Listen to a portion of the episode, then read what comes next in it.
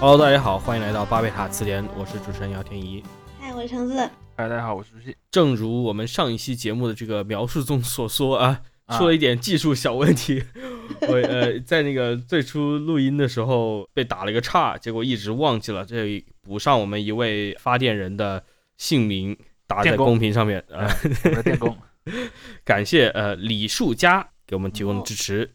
谢谢，谢谢。谢谢谢谢。啾咪啾咪。There is unrest in the forest, there is trouble with the trees. For the maples want more sunlight, and the oaks ignore their pleas.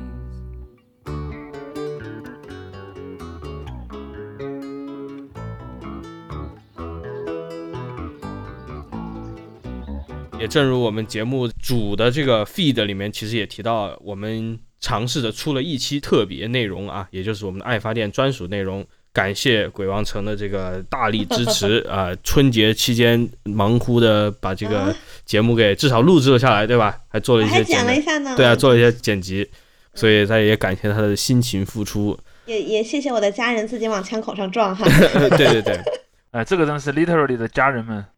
然后那个节目里面，其实鬼王城开宗明义就说，大家关注的就不同年龄层啊、不同社会阶层关注的这个点非常不一样，大家都有自己的相当于小世界嘛。嗯，其实很多文化在自己心中看似是主流的，都是各种各样的亚文化。今天的话题一开始丢给我的时候，我也有这样一个感觉，我说啊，难道我也是老了吗？当然也是，我我和竹溪这两个人，我们两个这三四十岁的人，对吧？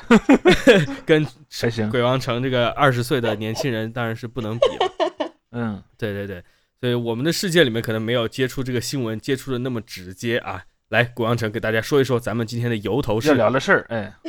没有，我们今天要说的呢，就是关于一个呃网红吧，我们暂且称他为网红，叫狗头萝莉。然后他的呃，就这个由头呢是二月四号，他发了一个视频，说他要轻生。然后他在视频里面也说了自己一些经历啊，或者是现在遇到的一些困难。然后他觉得自己要在现在就是脸和身材都比较完美的时候，然后想离开，这样留下一个很完美的形象在这个世界上。那关于这个狗头萝莉呢，我也不是第一次哎你可以先说一下事儿的结。果啊，他到底死了没有？没没没，呃，有一个粉丝对一边开着直播，一边在一个废墟里找到了他，然后现在他应该是就是被照顾起来了，这样。就这个女生，她之前就有一些话题，因为她是一个知名的网红 coser，然后有几百万的粉丝吧。然后因为她的照片还有直播视频的尺度一直比较大，所以一直都有所争议。就是像很多人说她是福利机，说她擦边儿。那关于这些说她擦边儿的事情，她自己也发表过，类似于说，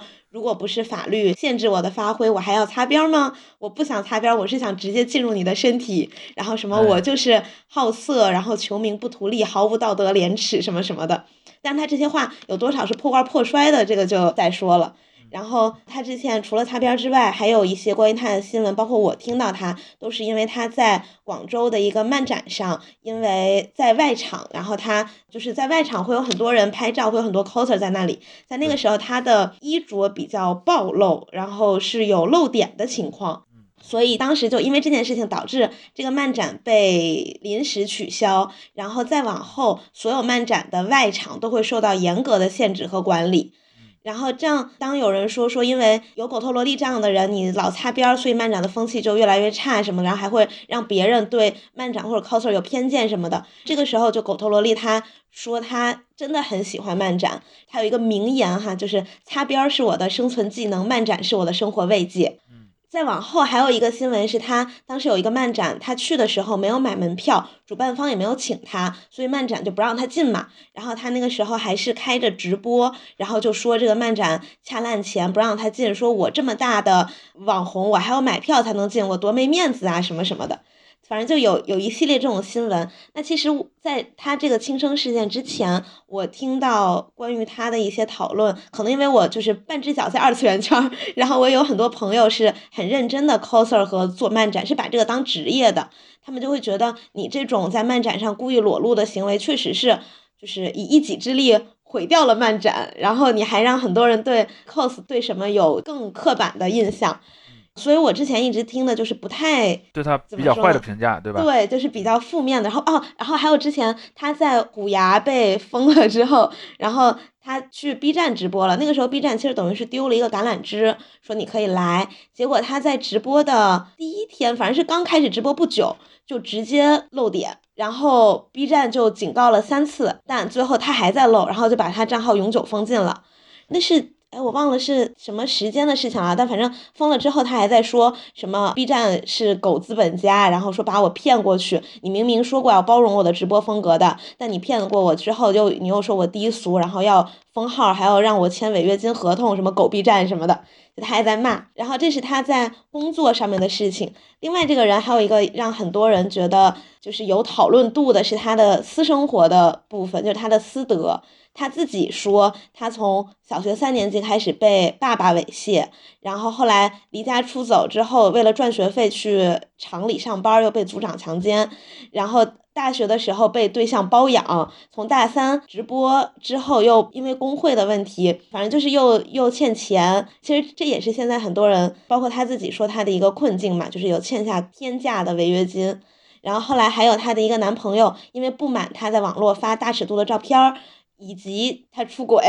所以就把他们两个的那个亲密视频发到了网上。后来这个男的呢也已经服刑了八个月，然后也也已经出狱了。所以就他这个人就是从工作到私德，然后到都争议很多。对，嗯，有很多，然后包括他的他原生家庭的问题、成长过程中的问题、工作上的问题，是不是犯法？他他到底有没有真的犯法？然后还有就所谓的擦边这个词嘛，对吧？对，然后包括这背后的色情产业的问题等等，有很多事情都被混在一起说。然后就是在他发布亲生视频的那个当天晚上，还有再往后两天，这个事情就霸占热搜。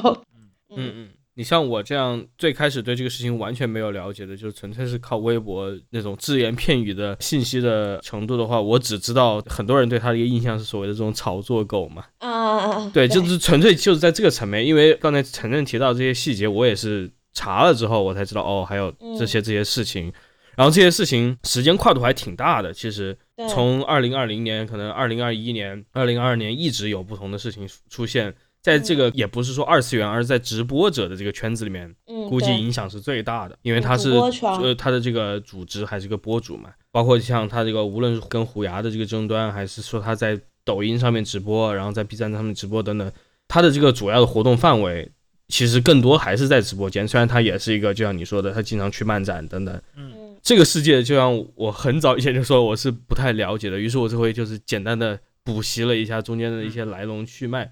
我还想就是跟我们这位两位主播探讨一下，就是说你们觉得真正的这个切入点应该是哪里？就像我说的，这个时间跨度一大的话，我们似乎都想去找一个一切事情的起源嘛，至少在他这个个人上面，你们觉得应该是在哪里？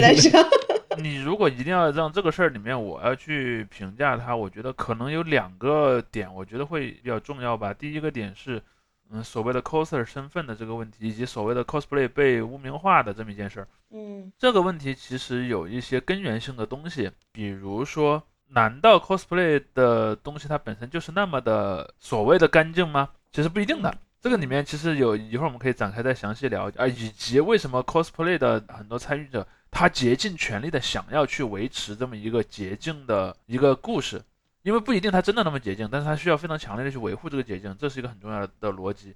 第二个东西则是说所谓的对擦边或者说鉴擦，就是鉴定的鉴，擦边球的擦，鉴擦行为。反正从我的观察吧，在最近这么一两年的这种互联网的平台上，其实是在有一种变得越来越侵略性的这么一个东西。比如说，在很比较早的年代啊，就至少在我刚开始冲浪的那种两两千年的年代，有没有人去发一些呃那种就是相对来说暴露度比较高的照片呢？其实也是有的。嗯，呃，而且没有互联网之前，其实也有，比如说有以前的像什么美女挂历啦，嗯，像什么一些呃那种美女图片啦，包括泳装说像特辑，哎泳装特辑啦，甚至说可能还有一些通过合法不合法种种渠道流传的一些更加暴露的一些东西。那个时候其实很少有人去指责说有谁去拍这个东西很坏嗯，包括到了有了互联网的初期，互联网初期你我们会看到也是有人在网上发那种什么一些一些这样的图片的。最简单的例子就是我记得非常清楚，就在以前那种什么门户网站的年代，因为那个时候门户网站它的那些小编也有那个类似于点击率的考核嘛，嗯。所以他们往往会在那个主的那个页面的边缘，或者是脚上的那个弹出的小窗口里面，对，会经常弹出什么泳装美女啊，什么车模啊，嗯。而且你知道以前还有一个专门的术语，现在我不知道还有没有人在用，叫做嫩模，意思应该不是指她年龄小的那个嫩儿，应该是指她不是那种就是真正的去出呃时装演出的，但是她可能就是接近那种状态的。你知道 Angelababy 之前就是以嫩模的身份出道的，如果我没有记错的话。有点像日本那种读者模特的感觉。哎，对对对对对，就是一个嗯低配版的模特吧，因为因为在那个年代，智能手机还没那么普及嘛，那些什么一组一组的那种，他穿着什么泳装也好，或者穿着一些那个比较暴露的服装也好的照片，那显然是他自己拍了，自己在网上发的嘛。嗯，但那个时候，我们好像很难看到有人去指责你擦边了。你是不是怎么样？就是那当然那个时候有没有人对这种行为不满意？我相信是有，但是呢，我们比较难看到有人去在言论层面上去批评这种人，甚至于说到了有了社交网络，就是上网这个行为变得更加个人化之后，嗯也不是一开始就有很多人去见擦的。见擦这个行为，我就感觉是最近的粗略印象吧，至少从我的观测来讲，两三年、三四年可能就变得越来越激烈，而这个本身是一个值得聊的话题。嗯，其实关于就是擦边这个事情，也是很多所所谓的那种女权博主嘛，现在也下场了，就在说这个事情。我对，因为我自己追日本偶像，然后像咱们之前在聊那个色情产业那一期，对吧？也有讲过，就是他们也有很多很性感的舞蹈动作，然后也有泳装写真，有一些有可能性暗示的歌词，所以我觉得这个就是怎么说呢，也是一种区分，就是一个女生她觉得身材好，她想要展示她的曲线，她想要展示她的美，和她想要诱发男性的性幻想来赚钱。就是我觉得这个我觉得这两个东西之间其实边界没有那么清晰，其实。对，就是它挺模糊的。对但是我觉得这个，呃，我当时在想这些事情的时候，我觉得一个问题就是，比如说我自己，我身为一个舞剑跳宅舞的，我也想过要去学一些比较性感的舞蹈啊什么之类的。但我觉得那个的点是，我觉得我可以有那个面相，然后就是怎么说呢，我理性层面可以接受，或许有些男性他们看了性感的舞蹈或照片之后会有一些想法，但是我不希望他们当面跟我说。对，然后我也不希望他们从中获利，呃，不是我，呃，我也不希望我能从中获利，OK，我说他们从中获利，我当时在想，到底是个什么情况？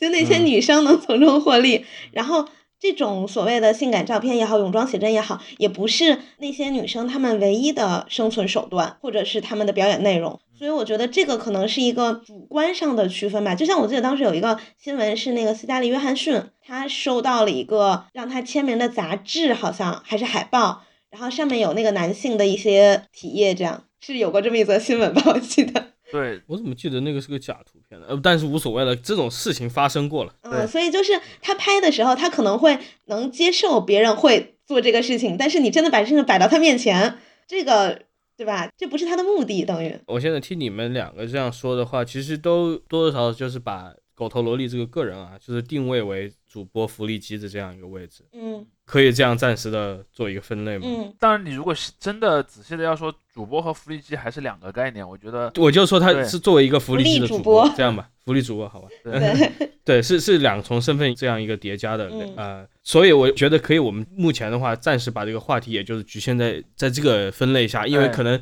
我们也不否认，就是说他的这个身份有很多很多的的面向，对。层面，对对对，他就像刚才说有 coser 的层面，就是常规的一些主播的但是。福利机这个概念又往往跟 coser 连在一起，我们一会儿可以展对对对开说一下。，对是的，是的。那么就现在就回到这个，我觉得主席也提到，就是关于福利机可能一个根本的生存在国内的这样一个位置，就是它无论是在什么时代吧，都处在一个半非法的状态，它从来没有有时候甚至可能是全非法。全非法，对，从来没有说得到任何形式的这个认可。对，不过就是随着这个直播平台的在二零一零年代这个崛起之后，其实很多平台上面也出了很多这样的这种主播。就所谓的主播和大哥嘛，这是一个典型的话题。对对对，我们之前的节目里面也提到过的。然后这层关系其实我们之前也没有细聊，就是因为咱们没有说提供那种所谓的 OnlyFans 或者这样的一些就是所谓的私人订阅服务，就相当于你可以真的是跟那个主播有这样一个私密的交流空间，然后他给你提供所谓的这个限制级的材料，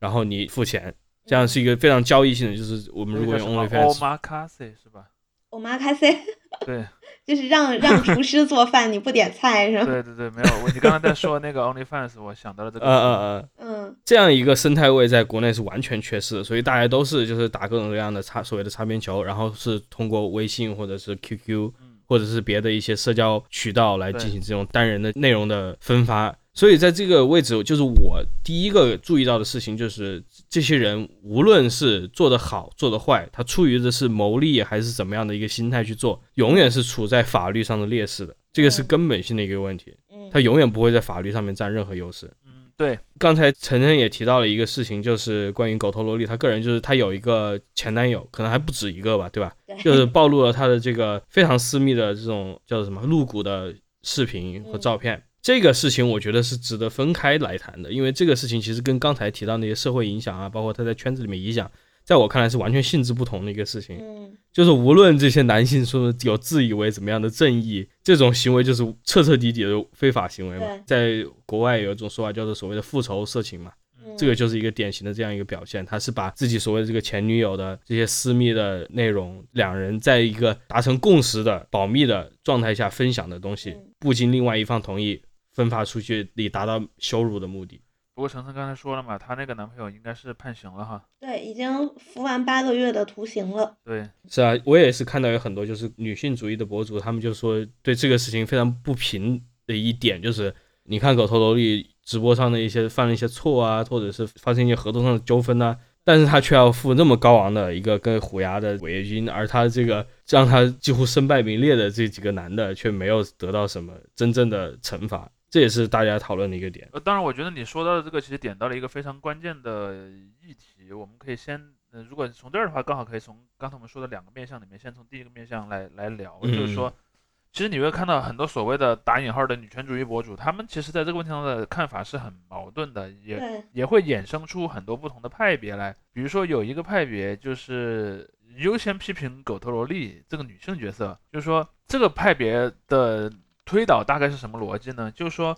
呃，我们这个社会的不平等的一呃性别不平等当中有一个很大的组成部分，就是说女性在很大程度上是被性化的，就是嗯更多的是作为一个性的客体而存在的。这个事儿应该是一个需要被改正的状况，而狗头萝莉这样的人的存在本身就是在加固这样的一个情况。嗯因此呢，你会看到有很多的女权博主就根本性的反对狗头萝莉这样的人的存在。对，其实在这个事情之前，我看到应该大部分女性都是反对，包括像卖淫嗯、或者是福利机，因为她觉得他们是一类的嘛，一个性质的。有对，因为有一个词嘛，就所谓的媚男嘛，就是你会嗯看到在最近几年的女性共同体当中的话语当中，媚男变成了一个比较流行的词语，以以及说变成了一个，如果当你你要讨伐另一个女性的时候，你可以非常顺当的拿起这个武器去指责她。我觉得这是第一种自认为是女性主义的立场，而第二种则是。呃，他不认为狗头萝莉的做法有什么错，但他认为错的在于什么呢？错的在于狗头萝莉这样的人得不到保护，这又是另一种，他也认为自己是一个女性主义者，而这两种的观点的消长，我觉得本身就是一个很有意思的事儿。因为我我如果我的印象没错的话，在大概可能八九十年代以来，呃，尤其是两两千年左右这一段吧，中国的就是不，而且其实也不光是女性，在很多别的那种和性啊、感情啊有关的方面，总体来说，那个时候的舆论的氛围是去罪化和去道德化。嗯比如说啊，在那个年代，其实很多人也注意到了，就是我们之之前可能在别的期里面也聊过类似的话题，就是现在可能很多人去读言情小说，非常在意那个言情小说里的主角是不是贞洁的，嗯对吧？而且可能是双向贞洁的，男的对女的，女的对对男的都是心理和生理上绝对纯洁，然后呢就在一起。而我们去看八十年代的那种文艺作品，根本就不在乎这一点。嗯离婚的、出轨的，然后包括说有一些比较在道德上非常纠结的行为，都是很常见的。那个时候不光文艺作品是那样，其实包括说在民间，因为那个那一代开始去关注这种所谓的权利问题的人，很多是学者，而很多学者本身是站在一个他要去调查这些社会边缘的弱势者，替他们发声。因为我们看到在传统的社会里面，这些边缘者是没有发声的。然后有一个社会主流群体啊，他站在道德的制高点，然后去指责其他的群体，而那些弱势群体从来没有一个机会去陈述自己的立场。因此，我们就会看到，在那个年代出现了一些，比方说去调研所谓的性工作者，有一些学者去深入他们的群体当中去访谈，然后甚至于有人提出说，那性的这个工作是不是要对他做一个除罪化，嗯或者说至少给他一定的保障，类似于你在里面有一定的对于疾病啊，对于一些工作场所的安全做一个管控，这样的一些声音，其实在那个年代就逐渐的出来了。而现在就是又有一种最近这些年又有一种把这一个浪潮往回推的这么一个态势。就如果说在二十年前这样的一些行为，它本身是可被讨论的，而在二十年后，它逐渐走向了一个好像你讨论一下都已经是很大的罪，而且呢，这个压力还不光光是来自于那个就是政府这一头的压力，还不是来自公权力的压力，往往是来自于这种网络上的压力。对，呃，就像现在，比如说，如果你是个言情小说作家，你想写一个像当年的琼瑶那种特别狗血的，然后什么，我是来加入这个家庭的。对，那现在可能你就会被骂得非常惨。这一个我觉得是一个很大的关于性和感情的道德观的一个。当然我，我反复在提一个概念，是在说变化的时候，一定不能忽略一点，就是我们得到的结论是从什么样的地方得到的，就它是不是嗯一个比较准确的样本。例如我刚才说的，在八九十年代的那样的一种声音的出现，很有可能是因为那样的声音本身是来自于一个在社会比较偏中上层的群体，比如说那个年代的嗯网民，那个年代的网民可能都是一些教育程度比较高，然后可能在观念上比较所谓的进步派的这样的一些人，而后来就变成了人人都能上网。可能以前的有一些所谓的观念上的保守派，他们只是上不了网啊，然后他们没有在网上去说而已。嗯呃，甚至于我们会看到最近的几年也有一个词很流行嘛，在女性群体当中，就所谓的雌竞嘛，就反嗯雌竞。对，类似于假设我们几个人是比较好的一帮女性的朋友，当中有一个谁啊打扮的特别，就是那种传统意义上的那个嗯漂亮啊，可能其他人就会他太雌竞了，或者说，而且是为了要讨好男性。哎，比如说他可能在朋友圈发了一个图，然后其他人可能就会对他很不满意，所以这样的一个行为，我觉得是一个很有趣的一个变化，而这个变化很有可能是一些别的因素所导致的。嗯，而且我看到在狗头萝莉这个事情上，因为他自己就是呃刚才也说了，他的经历比较坎坷，比较曲折，比较悲惨。当然，前提是他自己说的是实话的这呃，样的一个对对我们先先假定大家说的都是实话，对，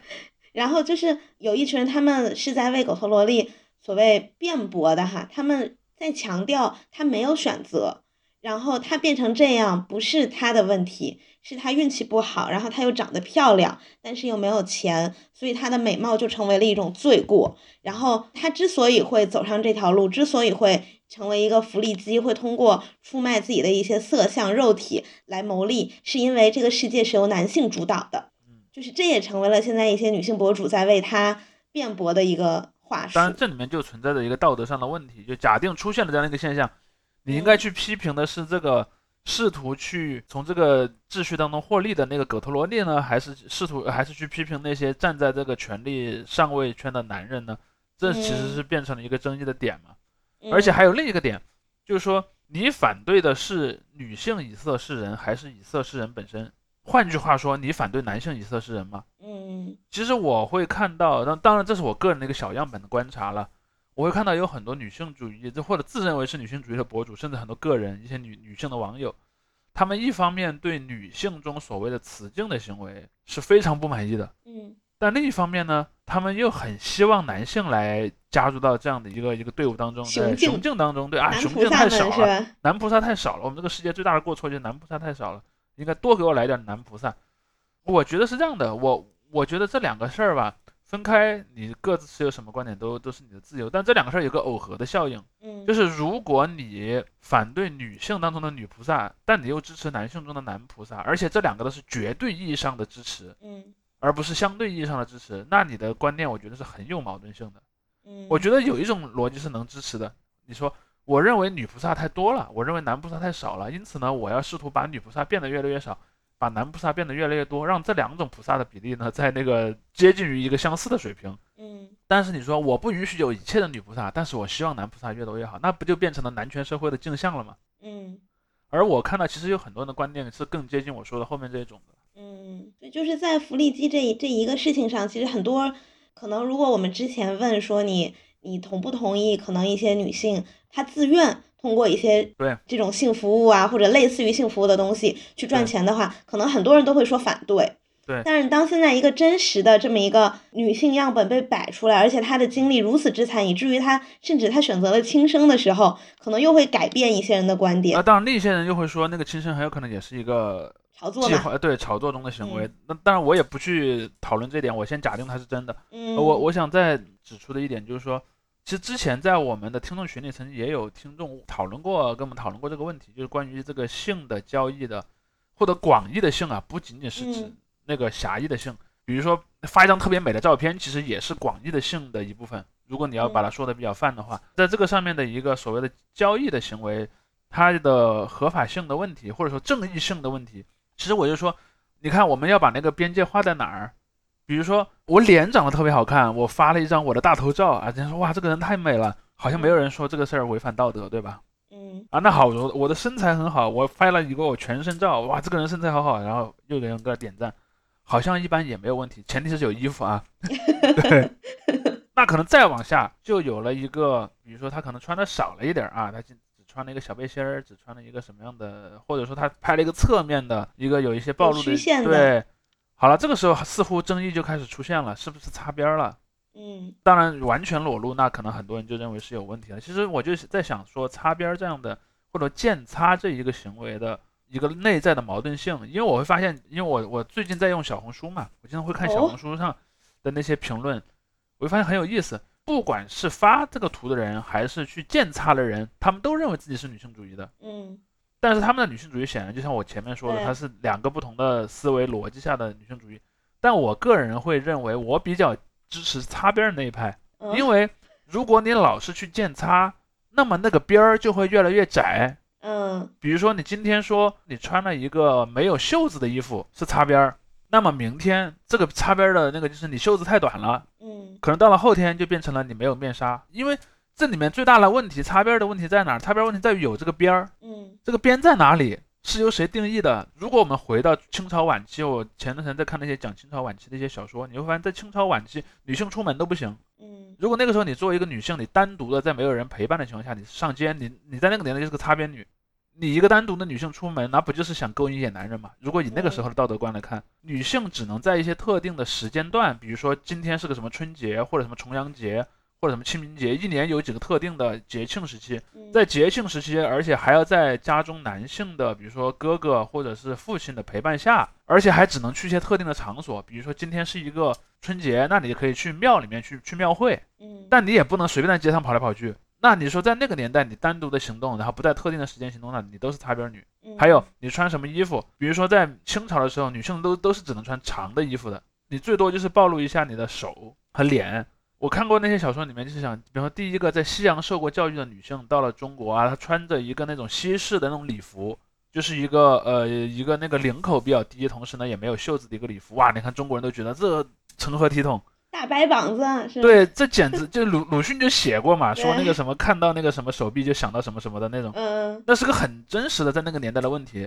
那都不是擦边儿了，那是直接一下把那个边儿都撞没了。拆墙了是吧？对，但这里面就有个问题，如果没有民国时期的那些女性的擦边儿，那现在女性都没有穿短袖服装的那个自由啊，还有裙子的自由啊。嗯对，所以这里面其实是有个问题，就是说，我是认为鉴定别人擦边儿这个行为存在的最大问题在于说，它会固化甚至去缩小这个圈的范围，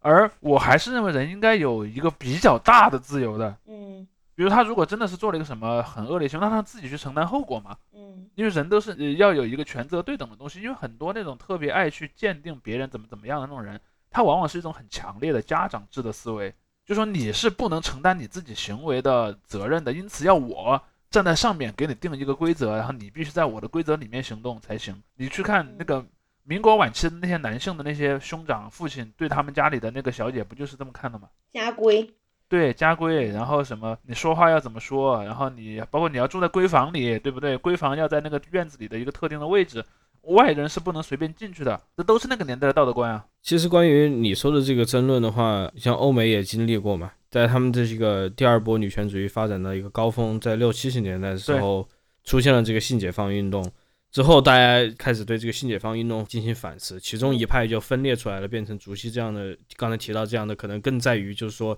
所谓的这种进行行为规训的一个做法。他倒不是说在乎，他也在乎了，但是他他很多精力放在了这上面，就是说你们这个性性解放其实是只是给男性提供弹药而已。这个宏观的观点是正确的，但是另外一派他们就会说，就你这样一个纯纯粹的规训活动，反而只是把斗争变成微观化了，变成了关于穿什么衣服什么什么对。如果在欧美的话，可能来源于这种过去的一种有宗教根源的保守主义；可能在一些东欧的国家或者在中国，它来源于一种姑且吧，就是可能社会主义的这样一个，它有一个中国还有儒教伦理呢。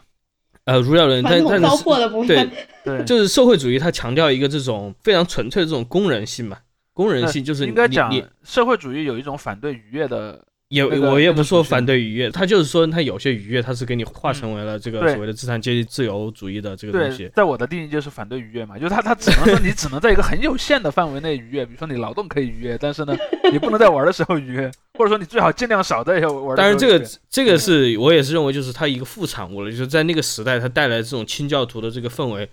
它也演进到了今天这个时代。然后，在一个这个直观的面向，因为大家看见这个图片，看见这些视频等等，他非常想直接想给予一个回应，他会最简单的方法就是说你这个穿的太少了，你这个露的太多了，他不会去在这里说说那些就是他也许更应该说的话。比如说，就是不一定所有人都要穿这样，但是你这样我也 OK，就是这样可能是一个主席刚才表示的态度嘛。嗯对，就是就是大家更自由的选择嘛，然后是也甚甚至再加一层，就是说你这样也许会陷入某种这种呃男性凝视或者怎么样，这这都是另外一层。但是广泛的这个网络上的任何形式的辩论都不会说进入这一层，你早就被淹没在你穿太少了，你露太多了这个。然后于是我们就会看到很多类似于那种，举个例子，类似于小红书这样的平台，可能有一个女性发了一个自己的一个照片，可能下面给很多留言的人根本也不认识她，嗯，而且当中可能有很很高的比例是其他的女性，就在上面说，哎呀，你这个擦边女之类的，他们肯定不会上升到我们刚才说的那个理论的论述去看嗯去论述嘛，但是很显然他就把我说的这个逻辑给其实暗含其中的嘛，就像。如果你一直见擦，一直见擦，最后你会得到一个沙里亚法的社会，对吧？连看一下手你都觉得哇太色情了，我倒不觉得会陷入那样一个情况，而更多是大家都是只在这个边的推进的这个地方争论不休，但这其实这个边的推进在哪里根本不是很重要，就是呃，我我觉得我觉得这个这个边还是会，如果这个社会形成了一个反擦边儿占据了主流的话，那个边儿一定是往里缩的。我个人坦率的说，我认为是二零二三年的今天，这个对于擦边儿的这个定义，比起我二零零三年上中学的时候都要甚至变严格了一些。但就像你说嘛，很多人那个时候没上网，或者没有在这个新时代里面成长比方在。那个年代，一个你如果是一个学生，你穿一个短袖，或者甚至可能穿一个那种呃无袖的上上衣，甚至是个吊带的上衣，至少不会有那么多人上来对你指指点点。嗯还是有啊，但是导啊是师家长还是会我是说我说的是那种比较同龄的人，甚至一个陌生人突然从路上冲过来，然后对你指指点点，那是不太可能发生的。当然，在现在可能也不太还还是不太会有这种这种路上有个人冲过来对你指指点点。但是呢，因为在网上对人指指点点这个行为的成本太低了，嗯以至于人们都去这么指嘛。而且我我可以非常坦率的说，我认为很多去见擦的人是自己擦不到。因为他身材不好是吧？对，所以我就很讨厌那些能擦的。真的，我我我可以非常直接的这么说。我觉得狗头萝莉这个事情特别有趣的一点，就在于刚才晨晨就讲了，它由于很多这种规则的这个或者这种边的这个两侧，不停的疯狂试探，在某种程度上，这个也是很多人指摘的一部分嘛，就是说你这种属于求锤得锤的行为。嗯不过这个也就是他这样一个位面，他处于各种各样的限制、各种各样的劣势的一个情况下，在利用规则时候就遇到的这样一个两难境地，就是他一方面他是在都不能说利用了，他可能就是在抓规则的漏洞。嗯就像你说的关于漫展这些事情，或者关于直播的一些事情，他进行某种尝试，他进行某种所谓的激越，但是这些它的风险是其实是远远高于合理的这个判定我们如果只说擦边这件事情的话，其实因为这是一个纯道德的判断嘛，我们其实，在法律上你肯定也是对淫秽物品，对吧？你是有界定的。然后你你你如果很直接的发一些什么性行为啊，或者很很露骨的那种内容，它是什么传播淫秽物品罪什么的，对吧？但是。反而擦边儿是一个人道德的判断，所以他会就有那种类似于秃子悖论，说法嘛？对，但是它又变成，就比如说我直接露三点，那肯定是那个边儿本人了，对吧？那我到底遮到什么地步算是不淫秽了呢？算是到擦边儿而不到犯罪？就这就有一个那种像沙丘悖论的感觉。所以那那如果如果单说狗头萝莉这件事情的话，我觉得他说实话啊，他那些在直播中露点，还有在漫展上露点，那不被抓已经很好了。对，这个就是其中问题之一嘛，就是法律他怎么写的是一回事，他法律怎么执执行的又是一回事。当然我，我我要稍微提出一个不同看法啊，就是说我在那个我看了一下那个，就他所谓的一些，但我可能看到的不是所有的案例啊。我在今天聊之前，我在网上也搜了一下关于这个人的一些事儿。嗯就是我们举个例子，漫展那种场合，漫展那个场合中的一些暴露，很有可能不一定是那个当事人自己的主观意愿，嗯比如说可能有个角度问题，嗯因为你你知道他是无法控制谁在拍他的，嗯也许他可能自己有一个类似于我的官方摄影师，对吧？嗯比如说我带了一个小伙伴来，然后他来帮我拍，但是你是阻止不了其他人在拍的，因为大家都知道漫展上有很多人拿着相机在拍嘛，嗯可能从别的角度拍，或者说从别的一些机位上拍，可能就会有相关的问题，甚至于说很多时候。用用以前的一个老的说法叫走光嘛，嗯对，走光这种说法其实已经说明了一个问题，就是在很多时候这个是是意外的，嗯你要看这个事儿是谁在做以及谁在传播。比如说，有个人从另一个角度拍了一个他的照片，而那个角度是非常暴露的，嗯然后那个人那个拍照的人把他发了，那显然不应该那个被拍的人来承担那个责任嘛，除非你知道这两个人是唱双簧。就这个关键在于走光的这个人，他是不是有意的要这么做？但你又很难判断嘛。对，所以当狗头萝莉他直接在微博说，我就说大家不用跑过来说什么擦边，我微博什么成分你们还不清楚吗？什么我不想擦边，我想直接怎么怎么样的时候，大家就会哦，原来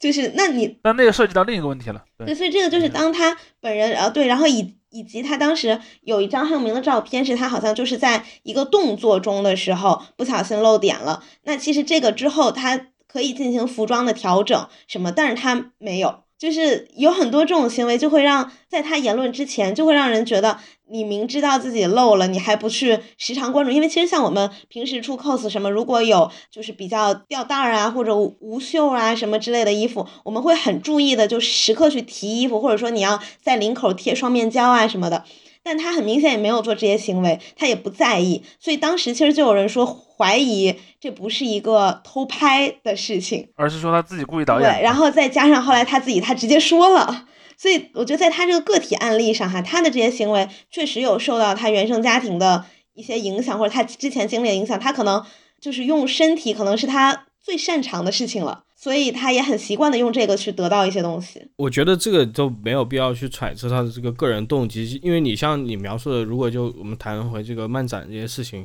这个事情如果发生在别的国家的话，由这个会牵扯出它属于这种漫展之后的再进行的亚文化，就像我们之前提到所谓这种地下偶像的情况嘛，在日本的，它会有另外一个生存空间，而因为国内这个圈子本来就很小，所以大家都是混在一起。我觉得就是无论是有没有它这样的形式存在的话，不同的这种国内的一些所谓的漫展的内容，它其实都不应该存在于同样一个展区。它应该都有各自的这个小的地方，但是因为各种各样的原因，无论是经济上的还是文化上的，大家都放在了这样一块儿，就跟直播平台一样的，所有的各种各样的主播在不同段位的面对不同观众的人，他们也被全部塞在了一块儿。其实就是在承认狗头萝莉他做的这个已经不是 cosplay 了，它就是色情产业，所以它应该被分开。这个中间可以有重叠的？这个不是但一个非如果它有色情产业的话，它只要有色情产业，它就应该被分到另外一类啊！你这是一个很决定性的因素啊。我觉得不全是，正好这是我这是我想讨论另一个问题，就是所谓的 cosplay 或者说这种广义上的什么动漫游戏啊这样的一块儿东西里的一个问题。这个问题在哪儿呢？我其实我非常想聊这一点，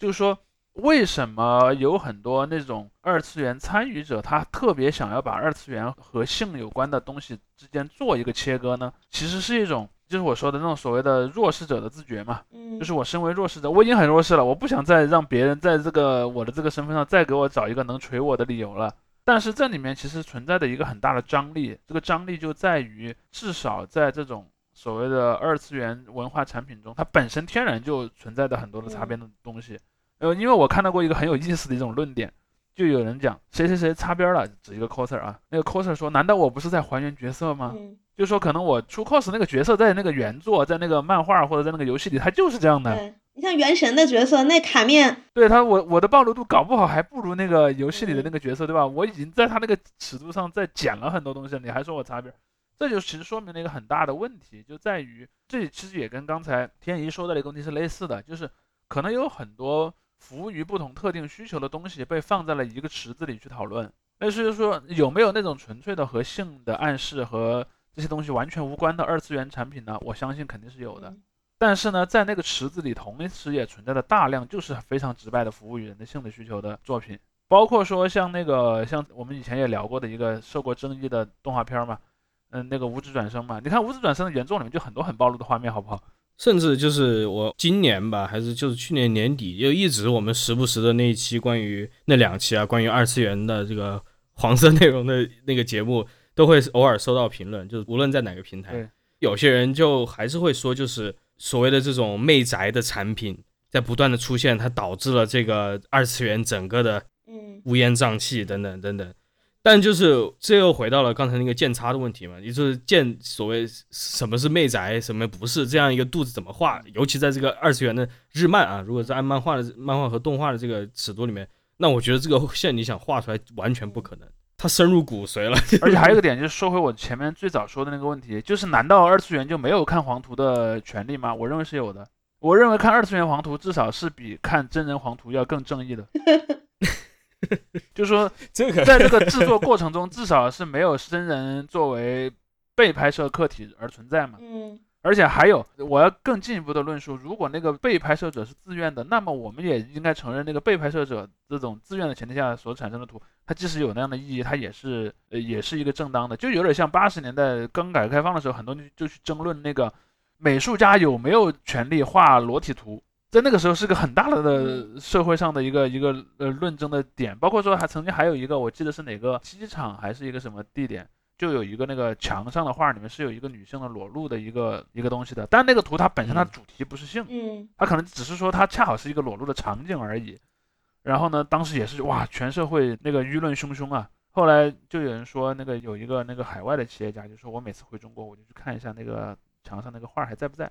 如果在，那就说明中国人还在搞改革开放；如果呢，那个哪天那个图要是没了啊，那说明可能这个社会的风气已经变了。我想说的重点就在这儿，就在于，包括说很多人反对性的这种商品化，且不论是不是交易，因为比如说所谓的福利机卖什么卖卖黄图，它也是一种性的商品化，但它不是那种我们说的狭义的性交易。就是很多人反对性的商品化的逻辑在于，他认为这里面存在着一个强迫的一个一个可能性，可能性，或者甚至于有人都不是个可能性，有人说就是必然性。嗯有人说，所有的从事性交易的人，他是肯定必然是强迫的，呃，就不可能。你说有谁会自发的做这件事儿呢？但搞不好真的有，就是这个世界上人是很奇怪的，就是想做什什么样的事儿都有。而且你要知道，如假定我们假定有个人真的很喜欢这件事儿，而且他还能做自己喜欢的事儿去赚到钱，那不是更牛逼了吗？对吧？而且其实我认为，在现实世界里的很多的行为和这种性的商品化之间，似乎也没有那么清晰的一个边界。我举个例子，你看到一个异性，他长得特别好看，但我不管是男对女、女对男，还是什么男男女女，反正任何排列组合都有可能。你看那，可能是串甚至不一定是，对，甚至不可能是异性，甚至可能不是异性。你特别喜欢他，他也跟你的性取向相合，你为了追求他，然后给他花钱，比如说给他买礼物，请他吃饭，然后请他出去玩儿，你是要花很多钱的，对吧？最后那个人跟你在一起了，那个人很有可能跟你在一起就是图你的钱。那么这个东西和性交易有什么区别？嗯，就我我觉得这个事情可以就是和另外一件事情有一点关联吧，就是所谓的宅舞区变成窑子区这件事情，咱们之前也聊过，就是。宅舞或者再广义一点，整个舞蹈它分为很很多种嘛。光二次元舞蹈也有比较性感的，也有比较可爱的，也有比较搞笑的之类的。那其实，在一开始呢，有也有一些性感的舞蹈，大家会穿什么黑丝啊、高跟鞋啊什么的，这都没有问题。但如果你跳一个可爱的舞蹈，你还是穿的。就是好像很那种大姐姐，然后戴黑框眼镜、踩高跟鞋，或者说你跳一个和夏天和什么海边完全无关的舞蹈，你还是要穿比基尼。就从那个时候开始，这个事情就变了。就是他们所谓的性感这件事情，不是为了作品，然后也不是为了，就是它是一个不合时宜的东西，它就是为了要激发人们的性幻想，以此去牟利。所以我还是觉得这是一个主观上的，主观出于谁呢？你就是说这些创作者嘛。对啊，但是我觉得责任最终仍然还是不在这个创作者，而是在这个所谓的市场或者包括平台啊，还有公众环境下的嘛。因为你有需求，你会有这样的。那有些需求就是应该要被抑制的，比如说吸毒啊，对，我就说这些 这这些需求不一定是正义的，而且很多需求是直接被制造的，这个我都是认可的。但是这些东西都是在一个机制下面他们产生的，倒不是说纯粹都是由这些人来推动的。尤其是在这种平台生态上面啊，我要不是说这种社会上面产生的一些需求，就是平台上面产生的这种需求啊，包括它面向的这些人群啊，它都不是整个社会更广泛的一个人群。所以大家，特别是上 B 站的这种情况，大家已经有了，比如说二次元的一些倾向啊，二次元的倾向它已经存在于这个，就是他看过动画或者对这个文化有一定的了解，A C G 的东西有一定了解之后，他的其实一些审美的东西，他对于所谓的这个性的这个叫什么性感点，他已经被改变了。他在很早的地方，他在也许上这个网之前都已经被改变了。于是他会带着这些固有的东西进来，也许一开始的这些跳比较。或者就像你说的刚才那样，去所谓的打引号吧，我这里非常粗略的打引号，用“媚男”这个词来形容，就是用这些媚男的符号加在自己身上，然后去展现自己内容的时候，他很快的得到了一个响应，就是因为在这个圈子里面，在这个文化的观众场域里面，已经大家做好了这个准备，大家已经是提前就被所谓的编程好了，能够接受这种内容，就是更简单的接受这种内容，在某这某些这种直播平台上面，它也许也是这样的。就是大家可能很早就看一些美女啊，或者怎么样这些东西长大的，或者是就是习惯于这些内容之后，他就很简单的，他就可以去接受这个内容，他也更愿意去接受这些内容。这也是一个为什么，就是你像你说的这种另类的一些可能走不同风格的呀，走不同的那种路线的一些创作者啊、平台啊，它难以生存的一个原因。嗯所以我也是同意你的，就是我不认为这种需需求完全是有所谓的是多少正当性的。至少跟很多别的需求比起来，我觉得是没有更多正当性的。嗯然而，就是因为这样一个大环境，让这个捷径变成了一个可能。这个捷径本身是一个可能，你不能简单的说不让别人走，因为你没有办法禁止这个事情。这个捷径永远都在。今天不是狗头萝莉，明天就是会下一个大银号福利机。而且还有一个问题，就是举个例子，比如说，其实大家都知道那个直播这个领域里面有一个术语嘛，叫做秀场直播。嗯其实狗头萝莉就很显然属于这种所谓的秀场直播。其实词源学是很有意思的，什么叫做秀场？秀场最早就是指模特儿工作的场合，当然后来我或者歌厅，对，歌厅舞厅。没有歌厅舞厅这个词是从最早的那个模特儿工作场合的秀场衍生出来的。就是我们会看到，在有一些特定的场景下，人们是用模特儿作为那种从事这种边缘的性服务者的一个委婉的说法，就类似于好多年前的“小姐”这个词一样，就在大概在九十年代的时候，那个词它它很显然就不再变成了一个对一般性的女性的呃称呼，而变成了一个具有特定含义的词。就秀场这个词也是一样的，它可能一开始指的是模特工作场合，最后就变成了一个带有至少是边缘性的意味的这种场合，最后再变成了有这种女性在上面直播的这么一个场合，甚至很多人就认为秀场直播的女主播其实就是原先的那些有一些从业者演变来的，甚至直接就是他们自己。我当年就看过一个很有意思的理论，就是说秀场直播的女主播的出现和当年的东莞大扫黄之间是存在直接关联的。我想讲的一个重点就在于秀场直播这件事儿，只是说把原先的一个非公开的交易的过程给展示出来了。非虚拟的，对，非虚拟的、非公开的，类似于什么情况呢？好比说，曾经的某个年代，可能在某个私密的场合，比如说一个会所或者一个什么夜总会，然后有一个土豪在里面啊，他可能去向女性去购买一些相关的服务。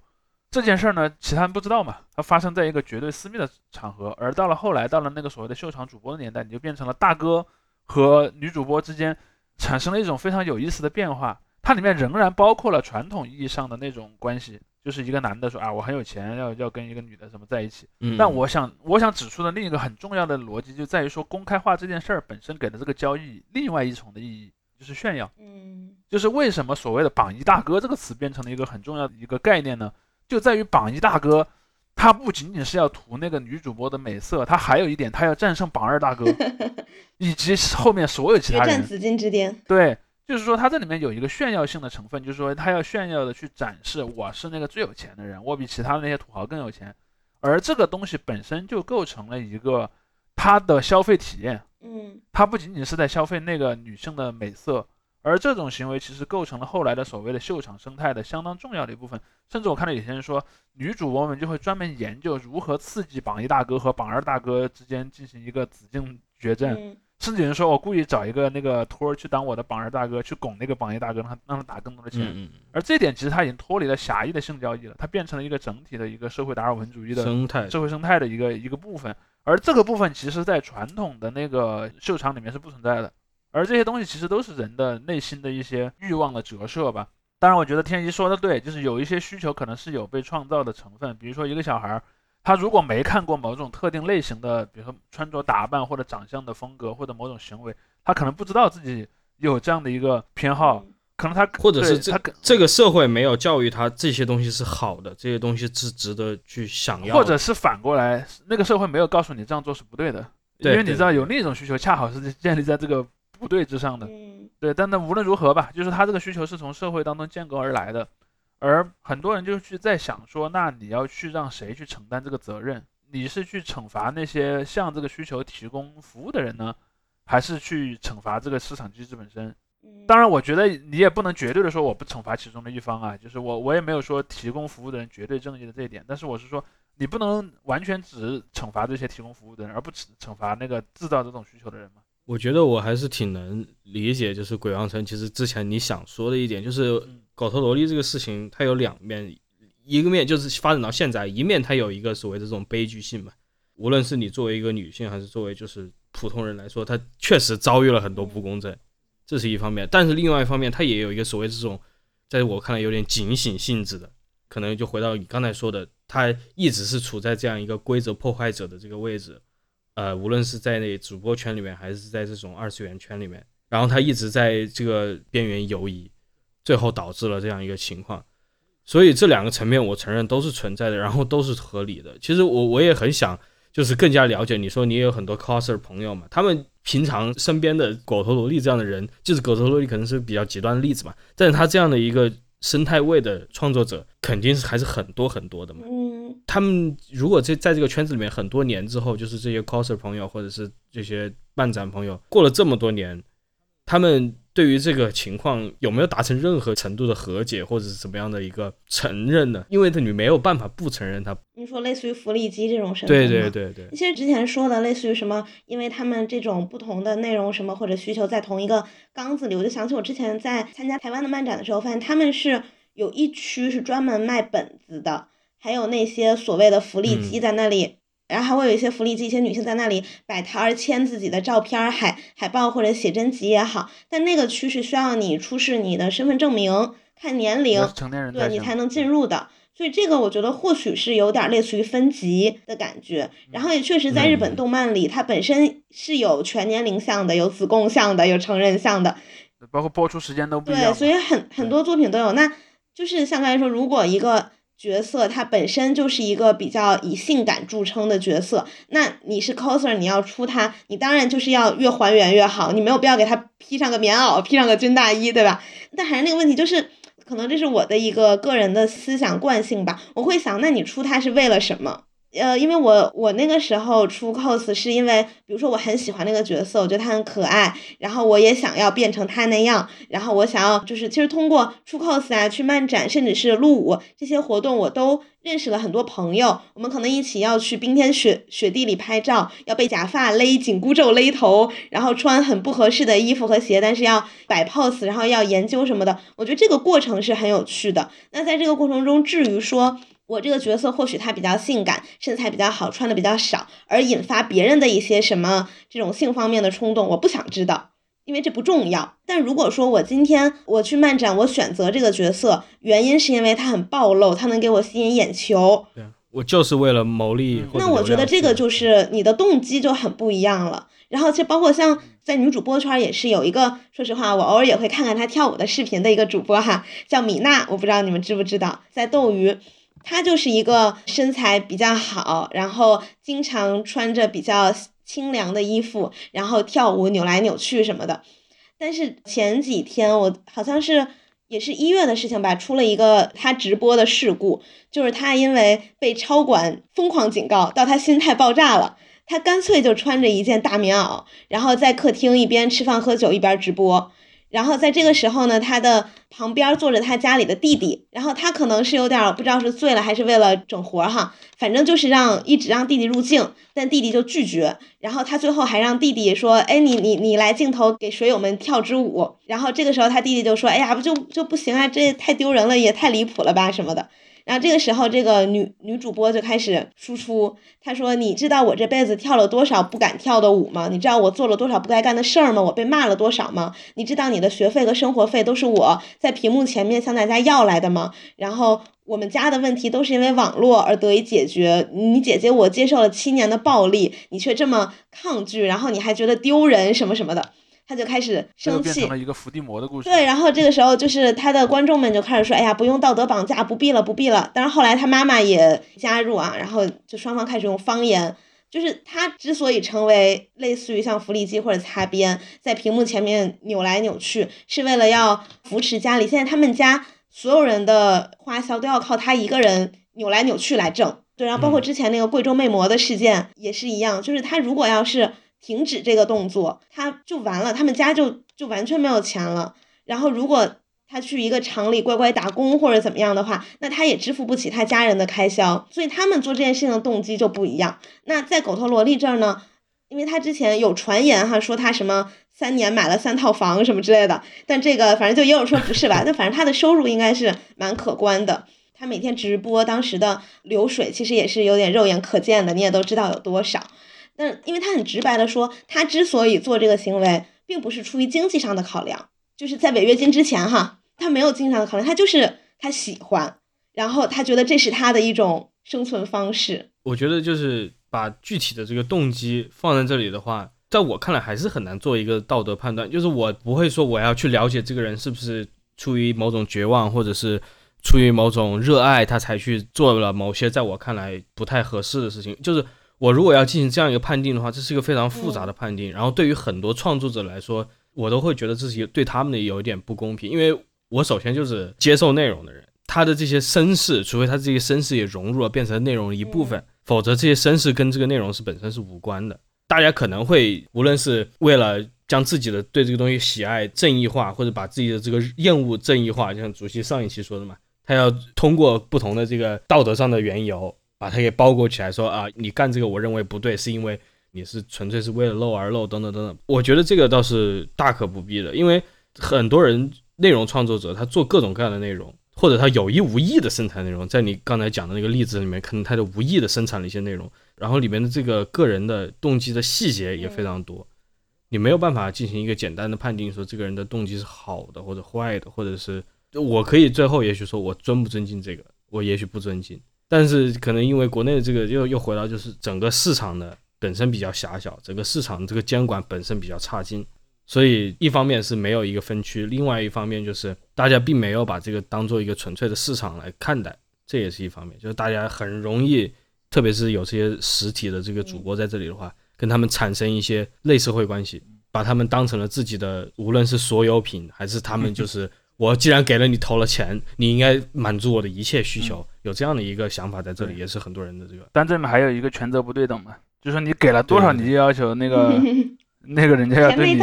需求，对，所以有些时候就可能大家以为自己的交易并不是交易，但有些时候我也不能说纯粹把一切东西都物化、商品化，这是一个好的发展。但就是说，在这之前，它仍然引起了这么些问题，包括你即使像发达至美国，也仍然在这些问题上面不停的在出现各种各样的争议。嗯，对，其实就是对狗头萝莉这个人吧，我自己想法也是比较纠结的。咱肯定有同情他的部分，但是身为一个原 coser，那我又会觉得他确实做了一些事情，污名化了很多东西，但我又觉得这个锅好像不该完全是他背。但是你要说他一点儿都不背，那也对吧？那也不对。我觉得你这个心态是可以理解的，就像我刚才说，它有两面性嘛，它有一个这种警示性，但还有一个这个悲剧性，你不能否认任何一面的，嗯，它都在这里。其实我是觉得他，当然我不认识他个人，还只通过他在网络上的一些发言，我也不知道一些，比如说像心理学家会怎么对他进行分析，就是他真的是把肉体当做一个好像是自己的很随意可以使用的一个资本一样。但那里面就存在另一个问题了嘛，就是为什么肉体不能被随意的使用呢？当然，这个也经常发现在什么类似于，比方说代孕之类的嗯一个问题上的一个讨论。比方说，你认为你的肉体是神圣的，是不能被随意出卖的，那么你为什么能去给人搬砖呢？嗯，对？吧？当然你会说啊，那你几种行为之间是有区别的，比如说我能给人搬砖，甚至我能去帮人做一些智力劳动，但我不能帮人做一个和性生育有关的劳动。那么这个概观念是怎么来的？其实很多人很没有怎么思考过这个问题。这个观念确实是有人教给你的，但是他为什么要教给你，以及你为什么接受了？其实里面都有很多的比较微妙的空间在里面。嗯，我我觉得一个点在于，就是你像狗头萝莉，他可能从小被猥亵、被强奸、被怎么样，他也包括他被包养，他通过这种就是进行性的相关的活动吧，他获得了一些收益，所以这可能就像像像有些我们说小小镇做题家，他从做题这件事情中得到了收益，呃所以他一直就觉得这个我也你说 没有，我觉得这个可能措辞，呃，这这，我觉得并不是受到收益，就跟这这说起来，说个比较极端的情况，就是跟一些呃卖淫的情况一样嘛。有些人他是一开始受过性暴力而进入了这个领域，之后他在这个领域他进行了某种调整之后，他可以获利了，并且他在这个领域可以活得很好。但是不是说他这个早期的经历给他带来获利的这样一个呃认知，嗯他中间认识到了，在这个男权社会有某种规则，就是在某些情况你利用你的肉体，你是可以得到某种收益。但是这个我觉得不是一种他说我要纯粹去靠这个来获利的这样一个思思维。就像我刚才说，他可能是在顺应某种规则，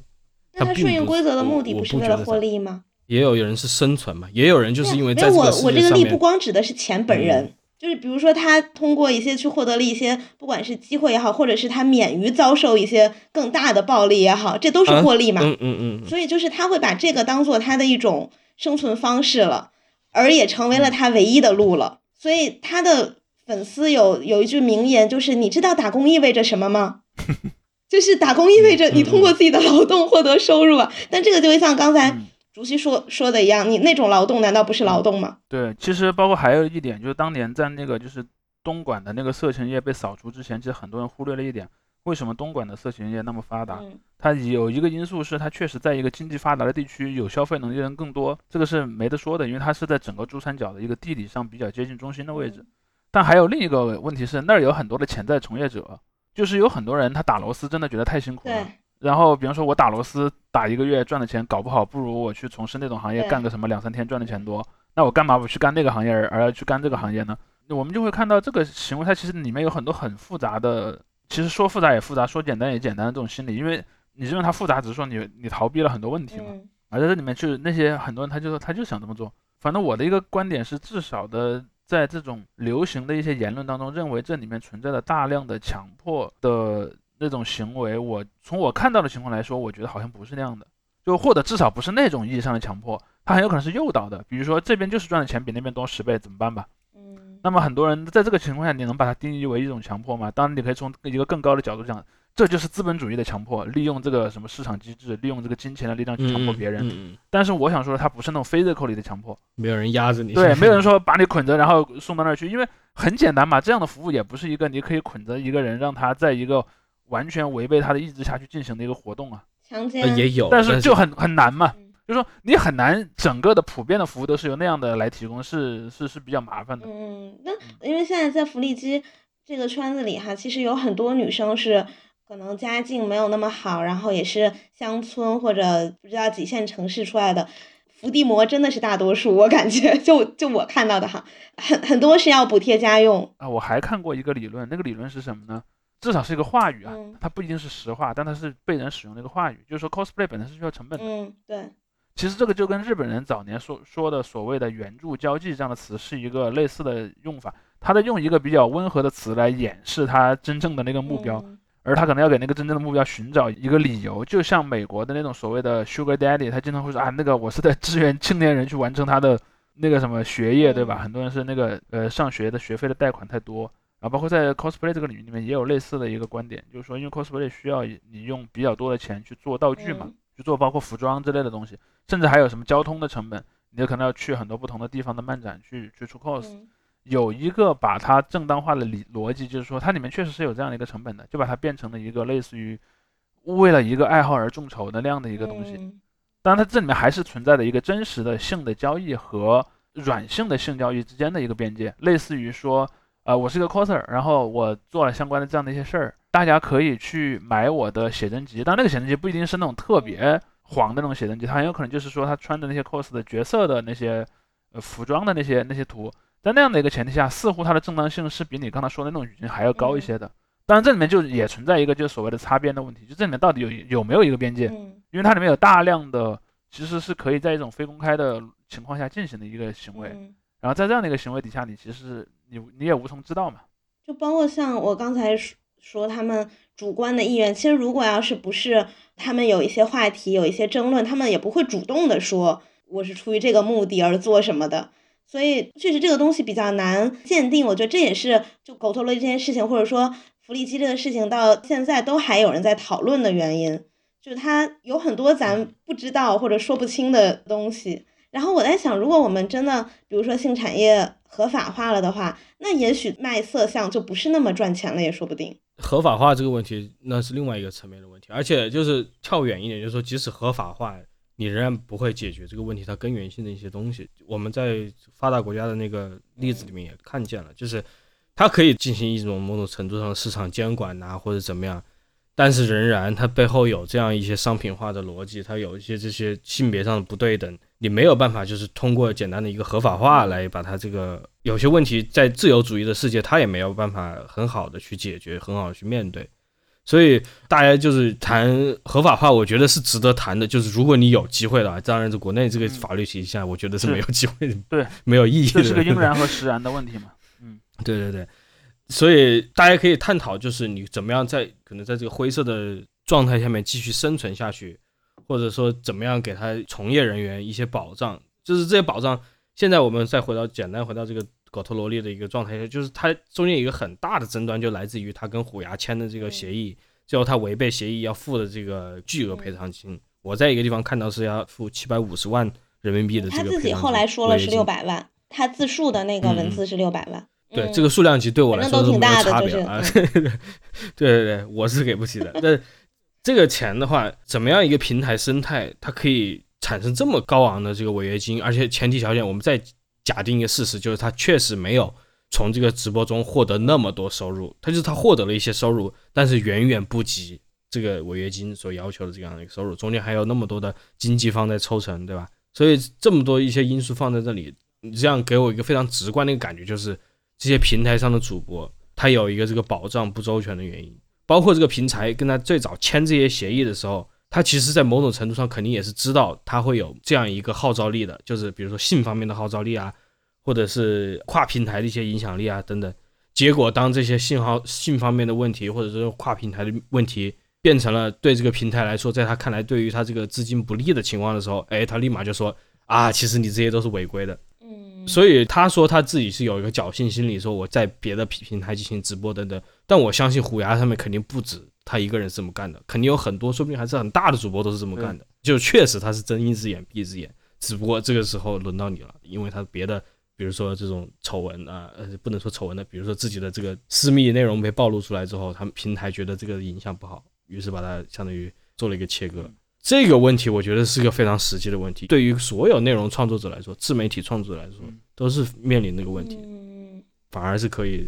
在所有刚才谈到那个问题里面最能谈的一个。嗯，但这个其实我觉得，嗯，他当时签那个合约的时候，呃，他签给的是那个工会嘛，然后当时那个工会因嗯为拒发工资，然后抽成高等等，他才就是很无奈，为了生活在抖音直播。他也说他自己是法盲，他确实就是法盲啊。那那合约你你违背了就是违背了呀。对啊，于是这就来到了一个关于很多这种法盲，就是很多农民工也是法盲的，然后他们被这些公司拖欠工资也是正当的嘛？当然不是了，这合虽然合同上面给了这样是，这样公司的一些这样的一个自由，对不对？而且还有有有些合同可能它本身也超过了法律，因为法律上其实对你的合同的合法性是有一个规定的嘛。当然我我不去评价具体这个合同有没有超过正当的范围，但是它其实还是有一个保障，就是说合同这个东西本身不是至高无上的了。嗯它还是会受更高的法律的一个一个管束。当然，确实就是在类似于什么网络呃游戏主播、什么秀场主播，或者说一些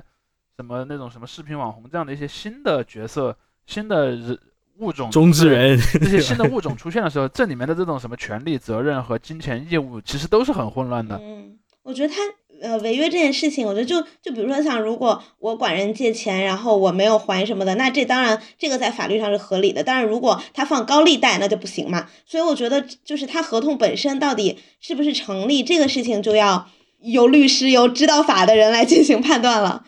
是啊，现在的来说，那放高利贷也不一见得不行呢，对吧？那 好多人就放高利贷。那对，然后那他当时他确实不知道这个事情，去或者说他没有这么 care 这件事情，他去其他平台开了直播。那他原来签的这个合同，我们先假设这个金额比较小吧，就是要因为这个去惩罚他，这个行为本身我觉得是是没毛病的。这种呃我倒不是说没毛病啊，但是就这种违约金的，它这个本身的这个作用，它就是一个惩罚，包括一个警告的作用，它是一个超越简单的一个，我觉得合同纠纷的一个问题，它就是要有一个杀鸡儆猴的这样一个作用在这里。嗯所以我仍然是觉得这种平台经济，包括主席刚才提的，它总体是个很混乱的，包括你中间还有工会啊，还有经纪人啊等等。现在 UP 主的工会是真的乱。是对吧？它中间抽成，包括运营，你说他们没有给你做宣发啊，或者没有给你做流流量投放或者管理，他也人家也做了，但是这中间又有多少是轮到他们来占有呢？这些问题就回到了之前的我们聊的关于中之人的那些、那些情况，某种程度上也是很相似的。我记得之前 ASO 是不是说了分成只有百分之十之类的吧？反正就是也不多，嗯。然后就拿我常看的 B 站来说，它的打赏也是抽成非常严重的。我觉得在这个地方，也许是不是在这种金额方面需要一些限制，你抽多少就不行了。这个，这里面平台也有话说的呀，没有我搭建这个网络，有人能看得见你吗？那你搭建这个网络，让你抽多少是合理的呢？对吧？当然，自由主义者会告诉你，你就去去搞市场市场竞争嘛，市场上有那么多个网站嘛，你自己爱去哪个去哪个，然后那个筛下来就行了，能拿到，对，你能拿到多多高的价格，看你本事嘛。就自由主义者会这么讲了，但实际上的情况会比这个复杂一点。嗯比如说有没有存在一些那种托拉斯啊，或者是一些对市场的干预之类的，那那那是另一个问题。但是从总体上来讲，就是确实这两个之间是要通过一个长期持续的博弈来形成的。嗯因为对于观众来讲，观众其实是，当然尤其是在中国啦，观众可能更多的是，因为那个主播对我来讲是看得见摸得着的，是一个具体的形嗯象，而那个什么网络流量费啊，什么程序员开发的那个推荐算法啦，什么那个数呃数字传播的算法，你都看不见嘛，你也意识不到它存在，所以这个时候你就会觉得，哎，那个那是不是我应该让这个主播多拿一点钱？我就最好让这个程序员一毛钱也拿不到，然后可能会有很多这么这么想了。呃，但是这里面的就从真实的情况来讲，我觉得还是要他们之间，那也不一定是程序员，因为那个公司有很多不同的工种。像竹溪这种岗位程序，员只是为了说了，只是只是为了说来方便嘛。对我就是想嗯想说，那他其实还是应该有一个博弈的过程，但这个博弈的过程还是会有一些基本的这种法律上的一个嗯规制吧，比如说就类似于前面我们讲的合同本身要受合同法的限嗯制，包括说那个劳动关系是不是要受到劳动法的限制，然后在有一个基本的法的前提之下，然后让市场和这个各个参与方之间去做一个自由的竞争嘛。所以这个事情其实我还嗯挺希望有一些真正懂法的人来解释一下的，但是到目前好像也没也没太看到，所以 那个其实就是台面之下是有了，包括法学家相关的公司，嗯，还有包括像一些立法机构，其实都是在在研究这些东西的。而且懂法也也跟本人的这些立场是没有关系的，因为有些律师或者法律专家他懂法，但是他可能会把法律往往我对我个人或者我的代理人更对有这个呃委托人他对虎牙更有益的地方，他他可以他可以用一切方式来说狗牙，这方面是完全没有问题的。嗯他也有另外一方，他也说我就是要，比如说他为主播或者是更广泛的，我要为女性的这个弱势女性，呃发生的一些法律人士，他也有另外一个出发点，所以还不仅仅是要懂法，这中间涉及了一个非常非常嗯，复杂的机制，目前来说几乎不存在。啊。当然。嗯。我是完全 对对这方面从法律上，我只能说它的逻辑、它的程序是正义的，但其其他的就啊，我我看到了他的那个和虎牙的判决书，他首先要所以后来嗯谁赢了？那肯定是虎牙赢了嘛，就是那个被申请人要赔偿违约金五百万元，然后律师费五万元，公证费四千一百元，所以可能就是五百五百多万，所以他自己说的六百万应该是没啥问题的，差不多六百万吧，可能。嗯，那你说如如果说他真的杭州三套房，那六百万不是问题啊，呃，看你是六六百万，北京也就一个六十平的房子而已啊。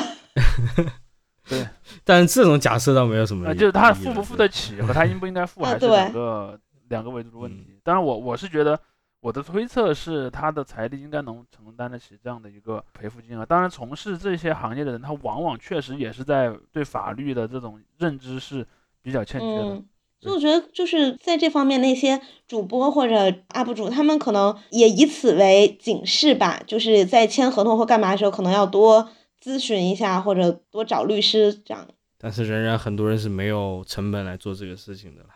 这个只能也是 因然跟实然。嗯对，也是因然和实然之间的区别。那就很难说了，这个这个事情。对，所以总之就他整个狗狗头了一件事情，我也因为我确实离这个圈子稍微近一点哈，我也跟比如说我的同事啊什么的，我跟他们讲也也也讲了一下这个事情的经过或者其中的一些点，但是因为都太复杂了，所以我们就很难，对吧？就是你你你连说我支持他不支持他这个都很难这么说。嗯，当然也有另一点，我觉得你支持他也不用支持他的全部嘛。嗯比方说，这个人也的生命中有很多的遭遇，你可能在这一个问题上支持他，在另一个问题上反对他，也也是完全正当而。且因为这个事情发生在网络上嘛，所以有很多真真假假各种立场，然后包括他本人和他表现出来的人有多少的重合，有多少的不一样，都，嗯，你只能说以他的一个切片为一个话题的引入点，去聊一些可能脱离他的事情。但我先，我还是要说一个我的立场，就是我觉得他那些悲惨的过往是他的做这些事情的理由，但不是借口，所以我还是觉得他犯了错要该犯的错，该受的惩罚还是要惩罚的啦。就是你像有很多人说说女性为什么非得是小白兔白莲花呢？就就就为什么女性不能犯错呢？我说女性当然可以犯错，但女性犯了错，对对你也要承担责任。是的，这点我是对，。所以这个我觉得是一个，我我不知道是不是算女权哈，但是反正是我的一个看法。最后回到了究竟什么是犯错，什么又要受到多少的惩罚呢？是正当的呢？等等等。那你以法律为底以线了吗，后再说了。法律谁说就是正当的？那就不知道了。那听那杨天怡的当然我，，我嗯我肯定是反对那个责任无限论嘛。其实因为在现在的嗯中国的网上，责任无限论是市场比较广的，就意思是，比方你做做错嗯一个事儿，你最好一辈子都怎么怎么样比。较简单，嗯这个想法，对，但是我认为这是不对的，嗯、或者说在大部分情况下是不对的。嗯昨天是情人节，祝大家祝大家在垃圾桶里捡到一些呃好东西，是吧？捡到玫瑰花。那大家情人节快快乐，对再见。拜拜。Got my list of goodbyes. Cross my heart, hope you die. I don't have to think twice. Take a piece, make it mine. List of goodbyes. Cross my heart, hope you die. I don't have to think twice. Take a piece, make